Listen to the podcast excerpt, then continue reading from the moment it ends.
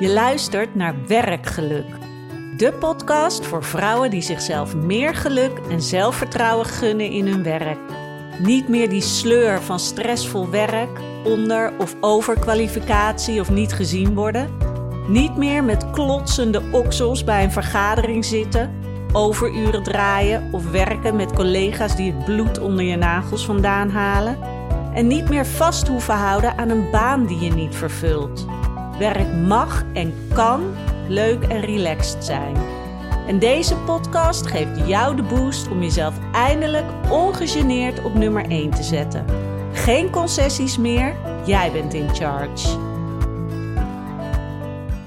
Welkom terug weer bij een nieuwe podcastaflevering van Werkgeluk. In deze aflevering wil ik het met je hebben over 3 manieren om anders te kijken naar je perfectionisme. Dus heb jij het gevoel van, ja, ik ben wel een perfectionist of je hangt er tegenaan, dan raad ik je aan om deze aflevering zeker te beluisteren. Ik was vroeger zelf ook een enorme perfectionist en dat heeft me op veel vlakken ook tegengezeten. Het was ook zo dat ik altijd dacht van, ja, maar dat is iets positiefs dat ik perfectionistisch ben. Want ik wil het altijd goed doen. Ik zorg dat ik goed werk lever. En dat is toch juist iets goeds. En tuurlijk is het goed om goed werk te leveren, om de intentie te hebben van, ik doe dit vanuit mijn hart. En daarom wil ik het zo goed mogelijk doen.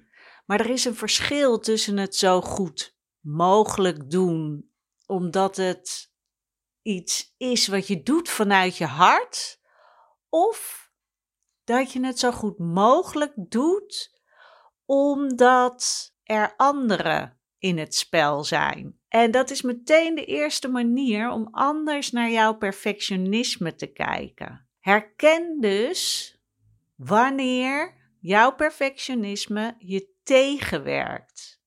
Dat je bijvoorbeeld veel te veel uren besteedt aan een bepaalde klus op je werk.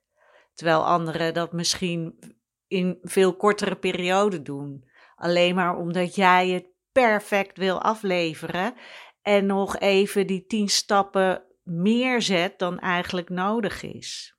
En bedenk je dan, zou je er ook zoveel tijd aan besteden als je het alleen voor jezelf zou doen? Want dan is het waarschijnlijk ineens een ander verhaal. Als zeg maar niemand het gaat controleren.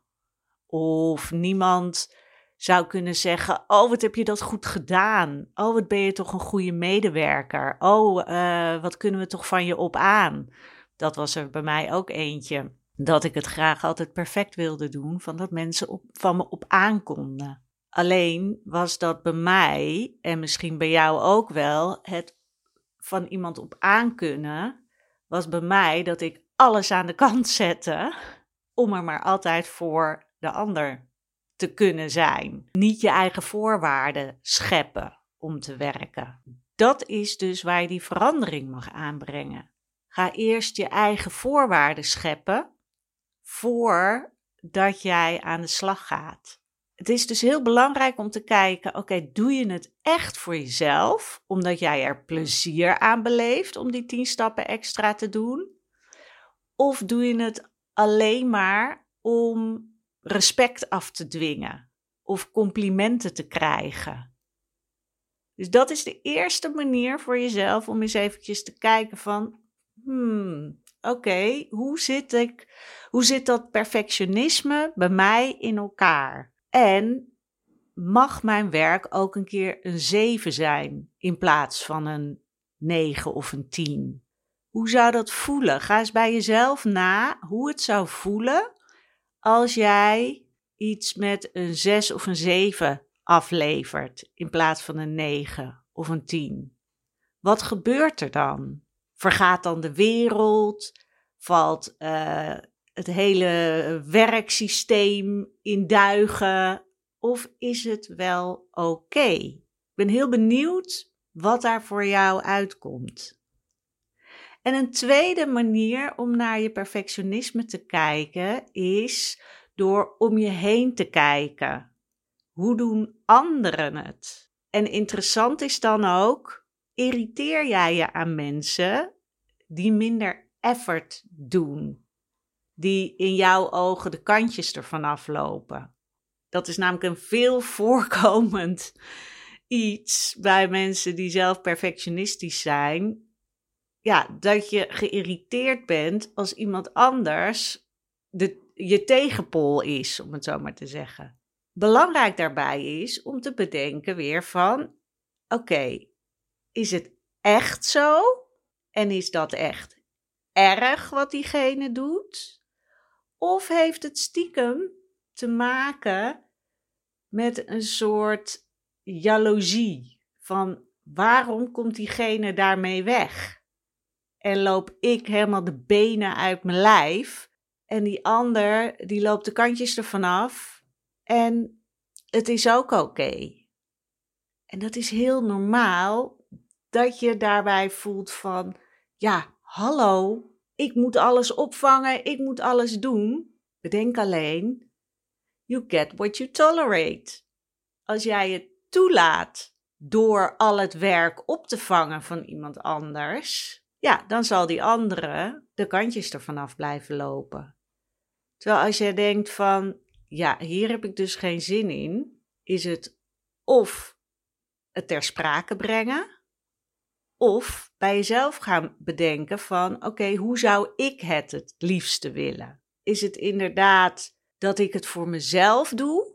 Of doe ik het dus eigenlijk voor de ander? En vind ik het daarom super irritant als iemand anders dat niet doet en de kantjes ervan afloopt? Dus heeft het met de ander te maken?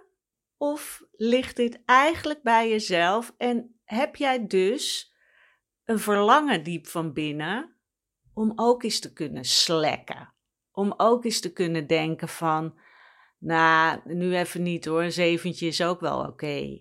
Ga eens bij jezelf na hoe dat is. Want vaak bekijken we het alleen vanuit het standpunt van, ik ben perfectionistisch en de ander niet. En dat is irritant en die ander moet harder werken en ik doe al zoveel. Terwijl draai het eens om in die zin van, oké, is het echt erg hoe die ander werkt? Of is het eigenlijk misschien wel heel slim?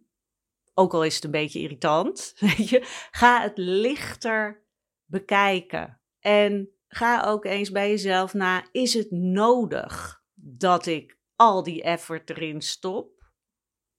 Of kan het ook met minder? Zoals ik in de vorige podcast ook al zei, van als ik zo perfectionistisch was gebleven, was deze podcast er nooit gekomen. Omdat ik dan had gedacht van, de inhoud moet helemaal perfect zijn, ik moet alles uitschrijven, ik moet de perfecte apparatuur hebben, er mag geen background noise zijn, ga zo maar door. Dan was deze podcast er nooit gekomen of het had me enorm veel energie en stress gekost. En is dat wat ik wil? Ik kies er tegenwoordig voor om dat niet meer te willen. Dat het niet waard is en dat het ook iets minder kan. En dat de mensen die daarop aanhaken, dat de mensen zijn die ik graag in mijn omgeving wil hebben. Die meer vanuit hun hart leven in plaats vanuit hun hoofd en wat de maatschappij van hen verlangt. En dat is natuurlijk wat ik ook mijn klanten wil leren. Dat het leven zoveel makkelijker maakt. En dat net zo goed kan zijn. Want misschien, ik had dat ook wel, dat ik mezelf dan ook weer heel erg kon irriteren als iemand een enorme streber was. En alles alleen maar perfect wilde doen, vond ik ook super irritant. Terwijl ik precies hetzelfde was. Dus dat was ook weer zo'n spiegel. Waarvan ik al veel eerder had kunnen denken, oh my god, ik doe dit precies hetzelfde. Wat erg. Ik wil ook altijd de beste zijn. Terwijl dat vond ik bij anderen heel irritant. Dus zo kan je, weet je, kijk wat je van jezelf ziet in de ander ook. En dan voor deze podcast de laatste manier om naar jezelf en jouw perfectionisme te kijken is om jezelf af te vragen, wat brengt het mij? Wat brengt het mij nou echt? En zet dat eens naast elkaar. Misschien krijg je veel complimenten en is je baas super blij. Dat is heel fijn en dat kan jou een goed gevoel geven. Maar weeg dat op tegen de stress die het jou oplevert of de irritatie naar anderen toe en het niet gewaardeerd genoeg voelen, omdat mensen ervan uitgaan dat jij altijd goed werk levert en dat jij dus nog wel die extra opdracht erbij kan krijgen, omdat ze weten, die zegt toch geen nee en die gaat helemaal tot het gaatje dat het perfect wordt afgeleverd. Ga eens bij jezelf na, levert het echt genoeg op om het perfectionisme in stand te houden? Of is het eigenlijk zo dat het je meer negativiteit brengt en dat het dus tijd is om er wat mee te doen? En dan is natuurlijk de vraag van, ja, wat kan je er dan tegen doen? Nou ja, dat is natuurlijk bij mij langskomen. Wij van WC Eend. En dat is natuurlijk aan jou. En het is, je kan ook zelf gaan oefenen. Wat ik net al zei van, ga eens kijken hoe het is als je een keer een 7 aflevert in plaats van een 9 of een 10. Vergaat de wereld of gebeurt er eigenlijk niet zoveel? En kan je dan voor jezelf kijken van, oké, voor dit project vind ik het leuk om een stapje extra te zetten, want het geeft me plezier. En dan vind ik dat fijn om te doen. En bij dit project, of, nou, ik zit wat minder in mijn energie, dus ik heb even geen zin om dat stapje extra te zetten. En een 7 is ook goed genoeg, want dat is waar, weet ik het, je opdrachtgever of je werkgever eigenlijk om vraagt. Die vindt dat ook prima. En dat is heel erg trial and error, voor kijken wat werkt en wat werkt niet voor jou.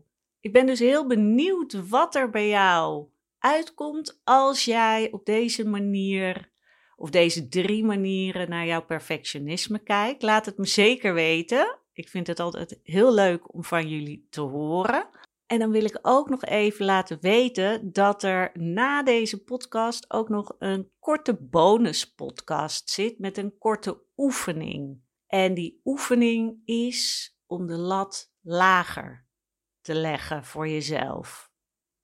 Dus als je denkt van, ja, die lat die ligt ergens ver boven mijn hoofd, zou ik je ook aanraden om die oefening eens te doen. En misschien vaker te doen. Ik wil je voor nu heel erg bedanken weer voor het luisteren. Wil je met me werken? Dat kan. Kijk dan eventjes op mijn website bij het coachaanbod of stuur me gewoon een mailtje daphne@daphneholthuizen.nl. Want dan kunnen wij heerlijk aan de slag met jouw perfectionisme en ervoor zorgen dat jij helemaal blij bent met een 6 of een 7, zo nu en dan. En dat maakt het leven veel relaxter en makkelijker. Ik spreek je bij de volgende en ik wens je nog een hele fijne week. Doei doeg!